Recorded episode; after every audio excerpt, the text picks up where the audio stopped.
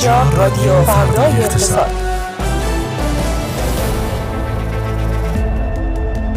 روزتون بخیر. در این ساعت به صورت زنده با شما ایم. از تهران خیابان البند استودیوی فردا اقتصاد با رادیو فردا اقتصاد. خوش آمدید خانم ها آقایان. فردا اقتصاد امروز رو من علی تسلیمی و من فاطمه رجبی. با شما ایم.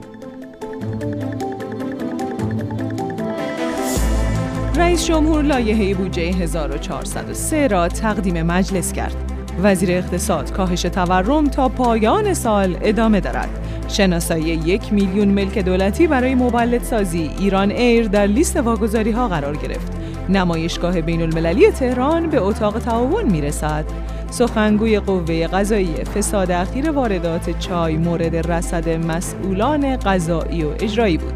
لایحه افاف چند روز پیش دوباره به شورای نگهبان ارسال شد.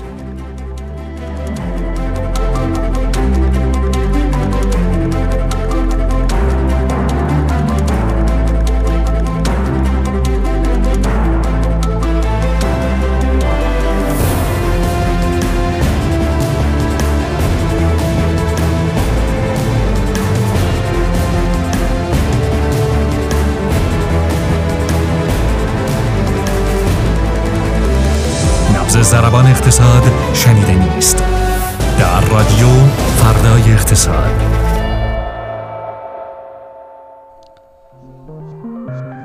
سلام بر شما خانم ها آقایان. خوش آمدید به 99 همین اپیزود از فصل دوم رادیو فردای اقتصاد که ما در روز سهشنبه 14 آذر 1402 مشغول ضبطش هستیم. فردا آخرین اپیزود از فصل دوم رادیو فردا اقتصاد رو تقدیمتون خواهیم کرد و از روز شنبه با نخستین اپیزود فصل سوم با تغییراتی بسیار زیاد و البته جذاب در خدمت شما عزیزان خواهیم بود که امیدواریم مطلوب شما شنونده های همیشگی رادیو فردا اقتصاد هم باشه. بریم سراغ مشروع سرخط هایی که فاطمه اونها رو خوند. خزانه کل کشور گفته در راستای مولدسازی تا کنون بیش از یک میلیون مال غیر منقول دولت شناسایی شده که این دارایی ها را سنددار کردند. گفتن اقدامی که در حال حاضر با هماهنگی سازمان ثبت پیش می‌بریم اینه که این دارایی ها رو سنددار بکنیم که هرچه سریعتر امکان در واقع تبدیل اونها به اموال مولد باشه. حالا اینکه به چه شکل این اتفاق بیفته مسائل مختلفی داره. از طرف دیگه تو نشست هیئت واگذاری که به ریاست وزیر اقتصاد برگزار شده واگذاری شرکت نمایشگاه های بین المللی تهران به اتاق تعاون مطرح شده مقرر شده که ظرف دو ماه اقدامات مربوط به تفکیک وظایف حاکمیتی و تصدیگری رو وزارت سمت و سازمان خصوصی سازی انجام بدن. بنابراین شاید یه جورایی بتونیم بگیم که کار تموم شده است. نمایشگاه بین المللی به, اتاق تعاون خواهد رسید. از طرف دیگه گفته میشه که ایران ایر هم در لیست فروش قرار گرفته و به زودی حالا یا حالا زود البته تعابیر مختلفی داره. واگذار خواهد شد. ببخشه به فروش خواهد رفت دیگه. بله حالا باید دید که به کجا. خصوصی. خصوصی خصولتی نیم دولتی عمومی. نمی‌دونیم. امیدواریم به جایگاه واقعیش برگرده هما. بله. بریم سراغ خبر بعدی و اون اینکه سخنگوی قوه قضاییه در مورد فساد در واردات چای در کشور گفتن که از مدتها قبل مسئولان قضایی در واقع این فساد رو تحت رصد داشتند گرچه این فساد توسط شرکت خصوصی غیر دولتی شکل گرفته ولی مشخص شده که همکاری های مختلفی در بخش های زیمدخل شده تا ارز و منابع ملی با آن تخصیص بیابد. این گرچه هم اگر نمی‌گفتن ما بیشتر میپسندیدیم. می‌دونی چی میگم؟ چون گرچه که این بله. گرچه رو برای چی میگین؟ اگر این فساد از یعنی اگر بخش های دولتی به قول خودتون زیمدخل درشون فساد جاری و ساری نبود که اون شرکت خصوصی نمی‌توانست همچین در واقع سوداگری رو رقم بزنه. بله حرف های مهم دیگری هم سخنگوی قوه قضاییه زده مثل اینکه نه تنها اینا ارزی که گرفتن اونجایی که باید خرج نکردن بلکه موجبات فساد رو هم فراهم کردن که احتمالا منظور ایشون مفسده هایی مثل رشوه مثل مثلا حق و سکوت مثل کار را بندازی حق دلالی و اینهاست. اما یه خبری هم که دادن گفتن که برخی مدیران و افراد زیربط با قرار صادر شده در حال حاضر بازداشت هستن. یه عده هم با قرار تأمین مناسب یعنی یه رقمی که اینا فرار نکنن که حالا باید دید اینطور هست یا نه آزاد هستن. اما موضوع اینه که دادگاهشون برگزار میشه. ای من دیدم در شبکه‌های اجتماعی مخصوصا حالا چهره‌های برجسته خیلی گفته بودن که اینا باید دادگاهشون علنی باشه تا معلوم بشه چی با چیه چه اتفاقی افتاده. خبر جالب دیگه در رابطه با همین بحث اینه که کانال تلگرامی حسن روحانی رئیس جمهور سابق ایران چند تا نکته در رابطه با این ماجرا. اعلام کرده. می‌دونیم که خب خیلی حمله ها شد به دولت سابق. گفتن در زمان دولت قبلی بوده. حتی تیتر یکی از روزنامه های نزدیک به دولت این بود که یک مفسده بزرگی کش شده که در دولت قبل مثلا انجام شده تیتر یک مثلا با فونت 100 حالا آقای رو... کانال, کانال تلگرامی آقای روحانی چند تا نکته رو مطرح کردن. گفتن اولا که روند تخصیص ارز به این گروه تجاری تو هر سال به تفکیک واردات چای و ماشینالات بگید چقدر بوده؟ خب اینا که یه رقمای شفافیه. تا آخر دولت دوازدهم چقدر بهش ارز اختصاص پیدا کرده؟ بعد از اون چقدر ارز اختصاص پیدا کرده؟ اینا رو چرا اعلام نمی‌کنی؟ نکته دوم گفتن که مراجع قانونی نظارتی و قضایی به طور شفاف و علنی اعلام بکنن که فساد و سوء استفاده متهما با تبانی چه مقاماتی در چه زمانی انجام اسم ببرید. اسم ببرین. آره. بله اینو گفت. نکته بعدی گفتن که در حالی که قریب به 100 شرکت تولیدی و بازرگانی به امر واردات چای مشغولن چرا در سال 1401 از کل ارز تامین شده برای واردات چای که حدود 1 میلیارد 396 میلیون دلار بوده 1 میلیارد و 101 میلیون دلارش رو فقط دادید به این گروه؟ بالاخره بله. طبیعی نیست دیگه. نکته بعد گفتن که میانگین واردات چای طی 5 سال منتهی به 1400 بین 60 تا 65 هزار تن بوده. چرا یه تو سال 1401 شده 110 هزار تن؟ چقدر چای خورتر شدن ایرانیا نکته آخرم این که اگر از اگر آغاز این فساد از سال 98 بوده چرا رئیس وقت سازمان بازرسی کل کشور که امروز رئیس دفتر ویژه رئیس جمهور و رئیس وقت قوه قضاییه که امروز خود رئیس جمهور هستن در اون زمان گزارشی به مقامات زیرب ندادن. سب کردن قشنگ بهش جا بیفته فساد آماده ارائه بشه. حالا اینا رو من اضافه کردم تو آره خب ولی قضا باید جا بیفته. بله. به هر حال که اینا نکته هایی بود که توی توی کانال تلگرامی بسیار عالی.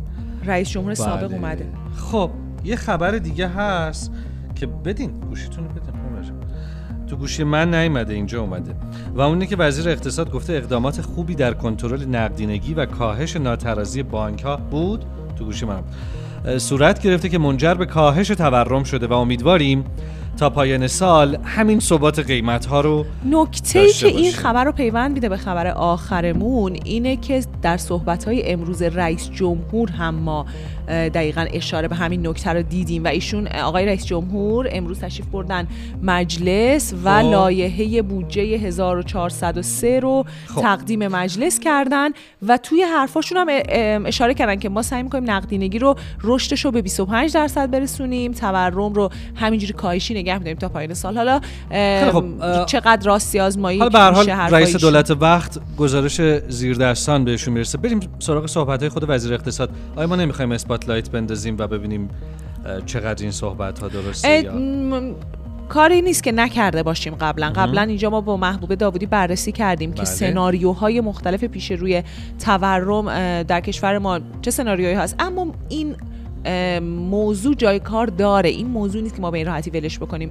اگر ما تورم رو معزل شماره یک در واقع حال حاضر مردم از نظر اقتصادی بدونیم قطعا تموم نمیشه دیگه. بازم بهش خواهیم پرداخت. اما اما اونچه که می‌خوایم در رابطه با بودجه بهش بپردازیم فراتر از این صحبت هاست و رئیس جمهور امروز صحبت زیادی کردن تو مجلس واکنشایی داشت. مثلا گفتن که ما ناترازی رو به خب. کلی حکم چون اگه یادتون باشه ما تو اون جلسه که با آقای میرزاخانی هم اینجا داشتیم و کلا توی پنل های کیشین وکس به این نتیجه رسیدیم که این مادر همین تورم مادر همه بدبختی همون ناترازی, حالا رئیس جمهور امروز موقع ارائه لایحه بودجه در واقع تقدیم لایحه بودجه گفتن که ما ناترازی رو حل کردیم. اونم نه از طریق چاپ پول بلکه با افزایش درآمد. حالا ما اینجا هستیم. که ببینیم این حرف و بله اینجا چقدر هستیم با آقای مجتبا نظری که ببینیم واقعا این حرف چقدر درست بود. درسته. سلام عرض می‌کنم. سلام بر شما. آره امروز رئیس جمهور لایحه رو تحویل می‌داد در واقع روی نکته تاکید کرد که ناترازی ها رو حالا تا حد خوبی رفع کردیم و اینها. حالا من می‌خوام یه یادآوری بکنم که تقریبا هر سال این اتفاق میفته که حالا یا خود رئیس جمهور یا رئیس سازمان برنامه این رو تاکید می‌کنن که ما امسال دیگه دیگه تموم شده امسال دیگه بودجه رو خیلی داریم تراز در واقع. بستیم و اینها. خب یه نکته ای که وجود داره اینه که شاید اصلا سوال بشه که این ناترازی بودجه که میگیم منظورمون ازش چیه؟ آیا واقعا مثلا بودجه رو می‌نویسن برمیدارن یه سری هزینه بیشتر از درآمد می‌نویسن بعد خب این ناترازی خب امسال مثلا تصمیم می‌گیرن که نه این دوتا رو برابر بنویسن درست بشه نه خب همیشه بودجه دو سمت برابر داره منابع مساوی هزینه ها هست. اما وقتی میگیم کسری بودجه نهایتا همیشه وجود داشته به این دلیله که در واقع در سه سطح حالا میشه بررسیش کرد اینجوری بگم. اول اینکه خب هر چی تو بودجه نوشته میشه که عمل نمیشه به حال. یعنی تحقق مثلا درآمد نفتی معمولا کمتر از چیزی که تو بودجه بوده یا خیلی در واقع حالا مثلا ممکنه حالا که سهم مالیات بیشتر شده تحققمون هم کامل نباشه.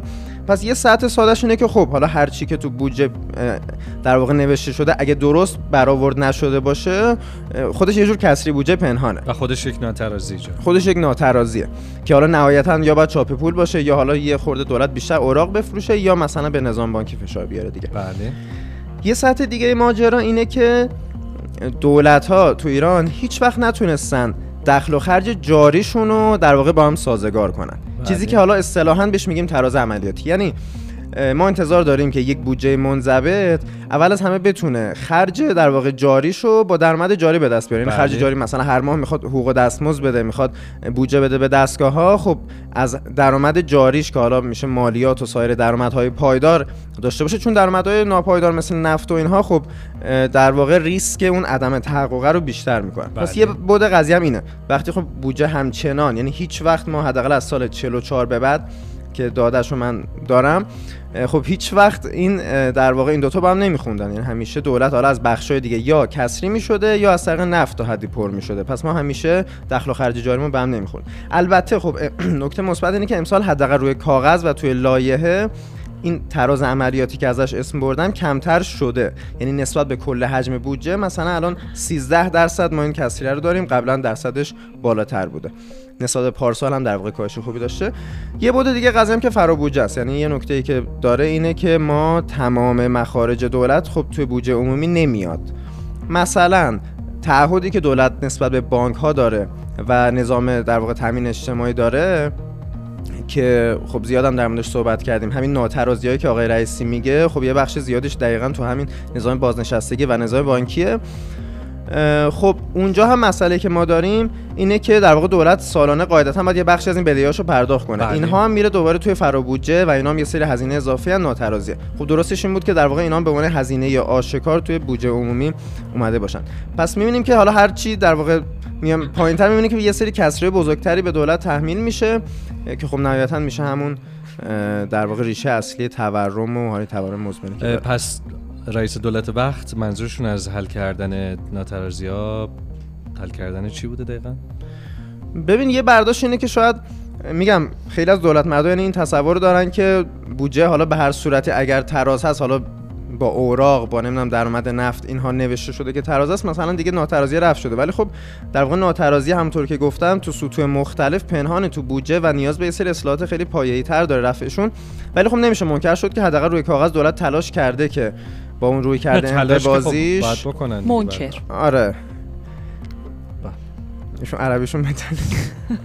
بله منکر اسم مفعول منکر اسم فاعل. نه بابا.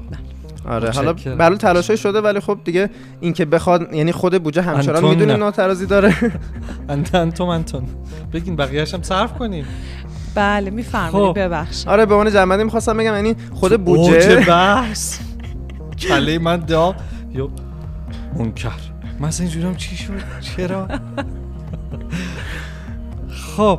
هیچی به عنوان جنبندی میگم یعنی خود بودجه همچنان ناترازی ناترازی رو داره تو سطوح مختلف و اینکه حالا بخواد دولت تازه بقیه ناترازی ها مثل ناترازی نظام بانکی و نظام بازنشستگی هم رو رفع بکنه خب یه خورده ادعای خیلی بزرگه. در واقع یک چیزیه که شاید یه برنامه‌ریزی خیلی بلند مدتی می‌خواد و شاید کردن برنامه‌ریزی بلند مدت حالا- رو و دمشون گرم؟ خب آخه ما قبلا هم اینجا جمع شدیم صحبت کردیم فقط هم حالا تو رادیو نه تو برنامه های دیگه و دیدیم که خب این به بقیه قصه ها نمی‌خوره. یعنی به وعده هایی که بعضا دولت میده به بر نقش برنامه هایی که مجلس میچینه. یعنی اینا رو نمیشه تضمین کرد. از اون طرف یه نکته ای. من سوالی که حالا برام پیش میاد به طور کلی اینه که خب مجلس هم دست می‌بره در این لایحه دیگه. البته شرط اینکه دولت هر- مجلس هر دستی اینه که هزینه ای رو که براش منبعی در نظر نگرفته باشه به لایحه تحمیل نکنه. بله. اما معمولا ما دیدیم مثلا دولت مجلس میاد میگه نه این تیکر رو دوست ندارم اینو اینقدر مثلا اضافه بکنیم. پولش چی؟ پولش هم از محل صرفه جویی در فلانجا بعد اصلا اون صرفه جویی اتفاق نمیفته ولی این پول هزینه کرده دیده میشه. اون صرفه جویی که اتفاق نمیفته هیچ. اون کم صرفه جویی کمتر هم که اتفاق میفته اصلا پولش تخصیص پیدا نمی‌کنه به اینجا. تا بیاد برسه یعنی می‌خوام بگم عوامل مختلفی دخیلن که این نقشه دولت ها برای اینکه ناترازی رو از بین ببرن اساسا عملیاتی نشه. بنابراین دولت کماکان مسیر سختی داره. اینکه رو کاغذ اونجا بنویسه که ما ناترازی رو حل کردیم. و البته که طی صحبتی که با خانم داوودی هم داشتیم ایشون هم تاکید داشتن که بودجه انقباضی یکی از راههاییه که ما در واقع مرگ این بیمار رو به تأخیر بندازیم. چیزی حل نشده و حل شدن نیاز به اصلاحات اساسی اقتصادی داره که باید در زمانی طولانی و مرتب به صورت مرتب انجام بشه. با این حال ما امیدواریم دولت مردان از واژه حل کردن یا حل شدن به هر ترتیبی درستتر و بجاتر استفاده کنند ممنونم آقای من حالا. می‌خواستم یه در یه گزارش دیگه ای که داشتیم گزارش خوبی که اخیرا داشتیم صحبت بله. بکنم که در واقع پلی هم میشه بین کلان و بورس چون بعد فکر کنم سراغ بورس برید در مورد اثر در واقع تیترش اثر پروانه نرخ بهره بین بانکی بله. بر بورس بود من خیلی کوتاه فقط مرور بکنم که در واقع ما تو این گزارش به این پرداختیم که حالا اول از همه نرخی که بانک ها باش مبادله می‌کنن در واقع باش از هم قرض می‌گیرن یه کاهش اندکی داشته طی هفته های اخیر که خب همزمان بوده با تزریق بیشتر نقدینگی از سمت بانک مرکزی به بانک ها بله. حالا نکته که وجود داره اینه که این یکی از دلایل احتمالی این می‌تونه باشه که بورس طی در واقع روزهای اخیر رونق گرفته ولی خب حالا باید منتظر بود و در واقع اثراتش رو بهتر سنجید. حالا برای این به عنوان یک در واقع نمونه اثر میشه گفت که اتفاق پولی و کلان روی بازار بورس. بسیار عالی. متشکرم. از تو مجتبی نظری باهات خداحافظی می‌کنیم. دعوت می‌کنم از مسعود کریمی تا از پلی که مجتبی زد عبور کنه و به ما بگه امروز از بازار سرمایه طلا و ارز چه خبری برای ما داره. عرض سلام دارم خدمت شما و شنوندگان محترم رادیو فردای اقتصاد متشکر بفرم شاخص کل بورس اوراق بهادار تهران امروز 52 صدم درصد افزایش پیدا کرد و به رقم 2 میلیون و 176 هزار واحد رسید. شاخص هموزن اما رشد بیشتری داشت و با 83 صدم درصد رشد همراه شد. شاخص هموزن تحت تأثیر اخباری که پیرامون خودرو اومد اه، تونست رشد بیشتری رو تجربه بکنه اما در ادامه موضوع بهش می‌پردازیم. بله امروز ارزش معاملات خرد سهام حق تقدم و صندوق های سهامی به رقم 8650 میلیارد تومن رسید بله. و 204 میلیارد تومن پول از سمت سرمایه‌گذاران خرد وارد گردونه معاملات شد و به طور کلی 55 درصد از نمادهای معاملاتی امروز در محدوده مثبت تابلو قرار گرفتن. ارزم به خدمت شما همونطور که تو بخش قبلی رادیو شما اشاره داشتید امروز یکی از اخبار مهم کلیت اقتصاد این بود که رئیس جمهور لایه بودجه رو تقدیم مجلس کرد. در مورد این دو تا نکته داریم. و پیش از این هم بخوایم مهمترین خبر بازار سرمایه رو بگیم. برمیگرده به اظهار نظری که آقای محسن علیزاده عضو شورای عضو ناظر مجلس در شورای عالی بورس داشتن. خبری رو اعلام کردن مبنی بر این که مبنی بر کاهش دوره تجدید ارزیابی دارایی ها در صنعت خودرو از 5 سال به 3 سال. که این موضوع و پیشنهادش در بودجه 1403 هستش. پیشنهاد طرحش. این موضوع واکنش مثبتی از بازار سهام در پی داشت و باعث شد که صنعت خودرو سبز پوش بشه. خیلی از فعالان بازار میگن که این اتفاق می‌تونه به مسابه شروع حمایت مجلس از بورس باشه چون دولت حمایت چندانی تا از بورس نداشت. بله. این از اون حمایت هاست که حتی خیلی از بورسی ها میگن آقا نکن آولمون کن خودمون. نه نه نه. یا از اون حمایت هاست که لازمه و اساسا باید این اتفاق باید بیفته. داریاشون بروز بشه. در مورد سخنرانی آقای رئیسی دو تا نکته هستش که مورد توجه سرمایه گذاران بورس بود. آقای رئیسی امروز گفتن که بودجه 1403 مبتنی بر برنامه هفتم توسعه اقتصادی هستش. خیلی ها میگن که توی بودجه 1403 ما حمایتی ندیدیم که دولت بخواد از بورس داشته باشه و این موضوع می‌تونه نشون بده که دولت برنامه خاصی هم برای بورس در برنامه هفتم توسعه اقتصادی نداره اینا همه گمان زنیه که من عرض می‌کنم توی بله. بازار بله. یه موضوع دیگه که آقای رئیسی امروز تو مجلس بهش اشاره کردن مهار تورم از طریق رشد تولید گفتن که دنبال می‌کنیم نه از طریق رکود. به نوعی حمایت. اما ما می‌دونیم دولت در فصل زمستان قطعی گاز رو داریم برای صنایعمون در فصل تابستان قطعی برق رو داریم در طول سال مشکلات آب و اینها. و نمی‌تونه اینجوری حمایت صورت بگیره. حمایت واقعی و که منجر به رشد تولید بشه با توجه به این مواردی که عرض کردم خدمتتون یه ذره نشدنیه. و مهار تورم که بحث اصلی ایشونه خیلی هم میگن که اگر اینکه چاپ پول ما به عنوان عامل اصلی ایجاد تورم در نظر بگیریم بله. دولت می‌تونه در بازنگری توی سیاست گذاری های خودش تورم رو به نوعی مهار بکنه. بسیار عالی. یه خبر مهمی که امروز اومده توی بورس اینه بله. که اطلاعیه اومده از سمت مدیر عملیات بازار بورس تهران که از امروز فعالیت بازارگردانی به صورت کامل و بر اساس مفاد دستورالعمل فعالیت بازارگردانی در بورس انجام خواهد شد. عمدتا سیاستگزار در مواقعی که بازار احساس می‌کنه که مثلا خیلی مثبت یا خیلی منفیه میاد حد نصاب صندوق های سرمایه گذاری جابجا می‌کنه یا به بازارگردان ها دستوری میگه که آقا بخرید بفروشید. اینا عواملی هستش که می‌تونه در جریان بازار ایجاد اختلال بکنه که ما خوشحالیم برگشته به روال سابقه خودش و این اتفاقا نیفته. خبر خوبی هست بله، برای بازار بله. سرمایه. بسیار عالی. در مورد طلا و ارز. بله بله طلا و ارز رو هم طلا رو ارز. طلا و ارز رو هم بفرمایید و خواهش می‌کنم. امروز دلار 50200 تومان قیمت خورد. بله. دیروز 50350 تومن بود. پس امروز اینجا کاهش داشتیم. بله. سکه امروز کاهشی بوده. سکه امامی 29 میلیون و 196 هزار تومن رو. به سکه 10 میلیون و 450 هزار تومن سکه گرمی 5 میلیون و 750 هزار تومن و نیم سکه 15 میلیون و 450 هزار تومن همشون کاهشی بوده. اونس طلای جهانی. دیروز سقف شکنی داشت از دیروز از کاهش پیدا کرد و در محدوده 2024 5 دلار در نوسانه. خیلی ها میگن که به خاطر اینکه اونس جهانی ممکنه در محدوده فعلی نوسانات محدودی داشته باشه و دیگه به عنوان محرک اصلی در رشد سکه در نظر گرفته نشه می‌تونه باعث بشه که از این ور ما سکمون کاهش پیدا بکنه.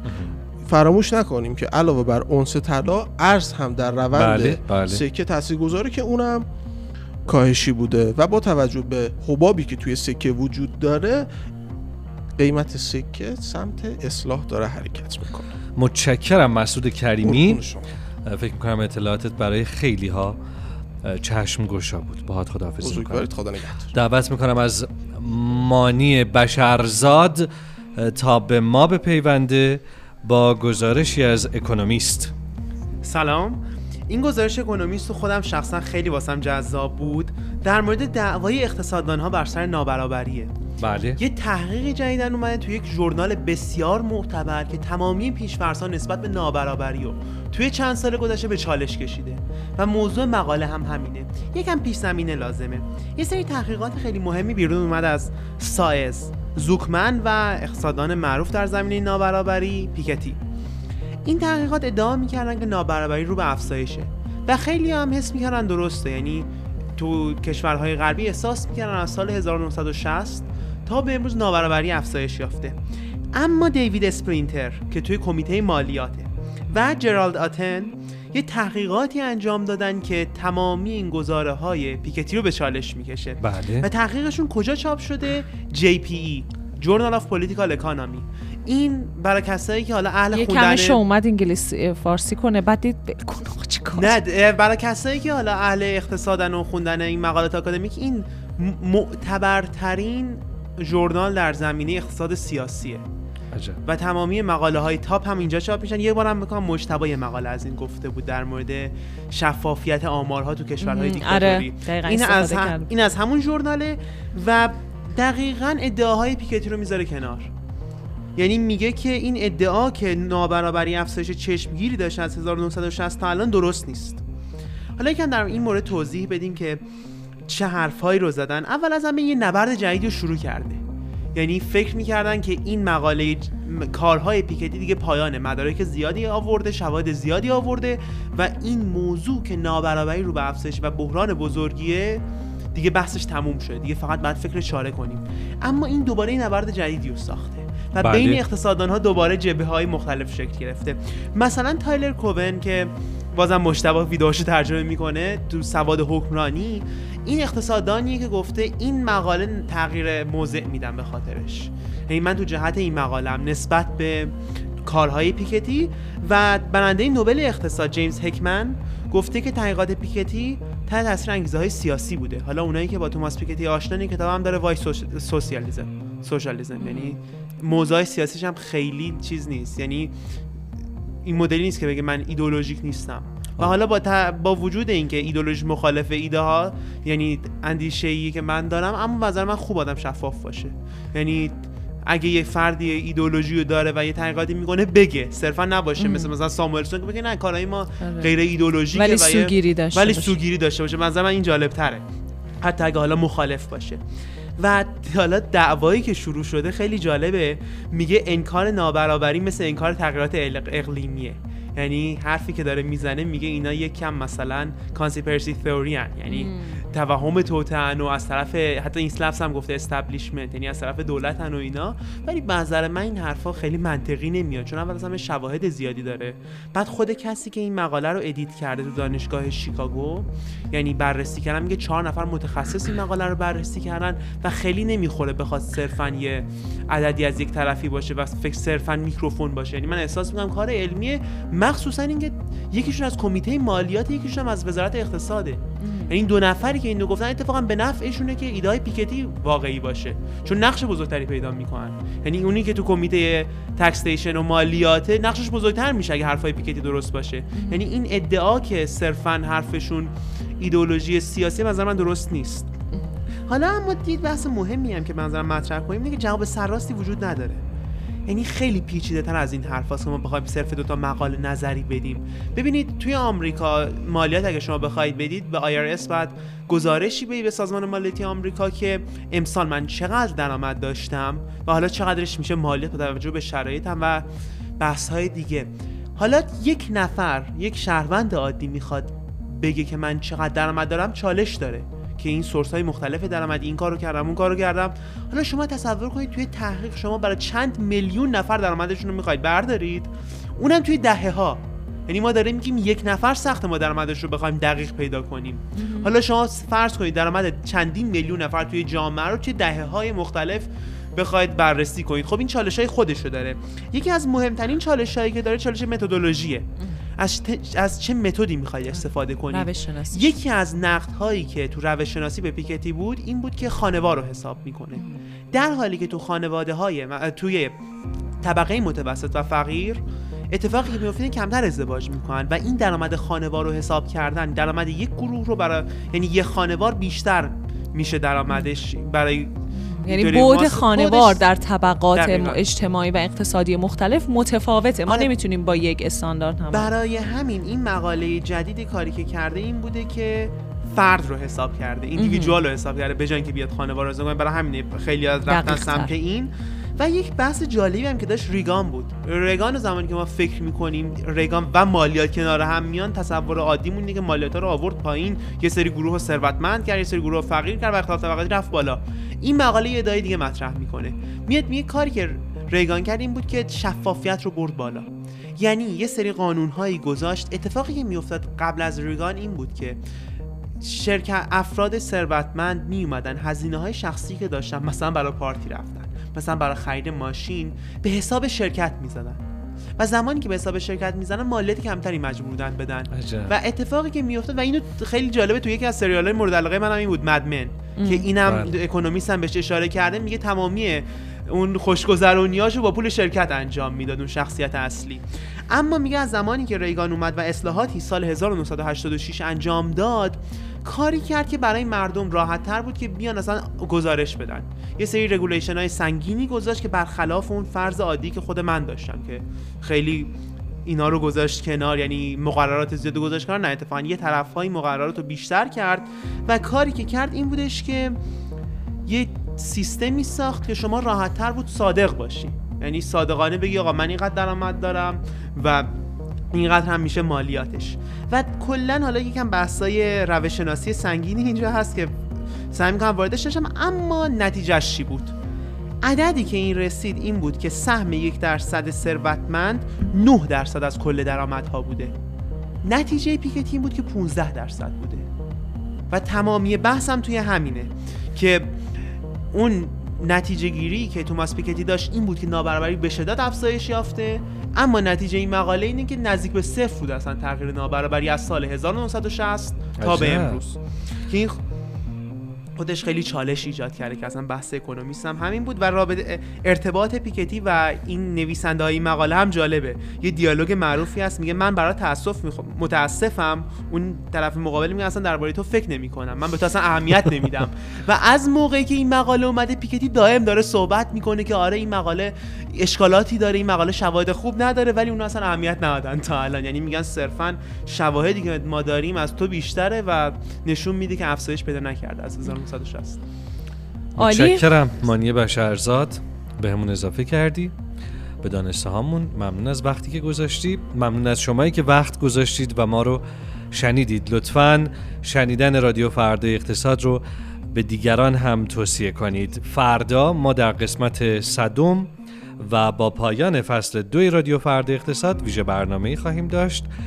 تقریبا تمام دبیرهای اقتصادی فردا اقتصاد رو در کنار خودمون دور میز رادیو فرد اقتصاد خواهیم داشت و از شنبه هم که به طور ویژه با فصل سه در خدمت شما خواهیم بود. اونهایی که به صورت زنده ما رو هر روز شنوندن از تلگرام فرد اقتصاد فردا ما از ساعت پنج با شما خواهیم بود. تا فردا خداحافظ. شب و روزتون خوش.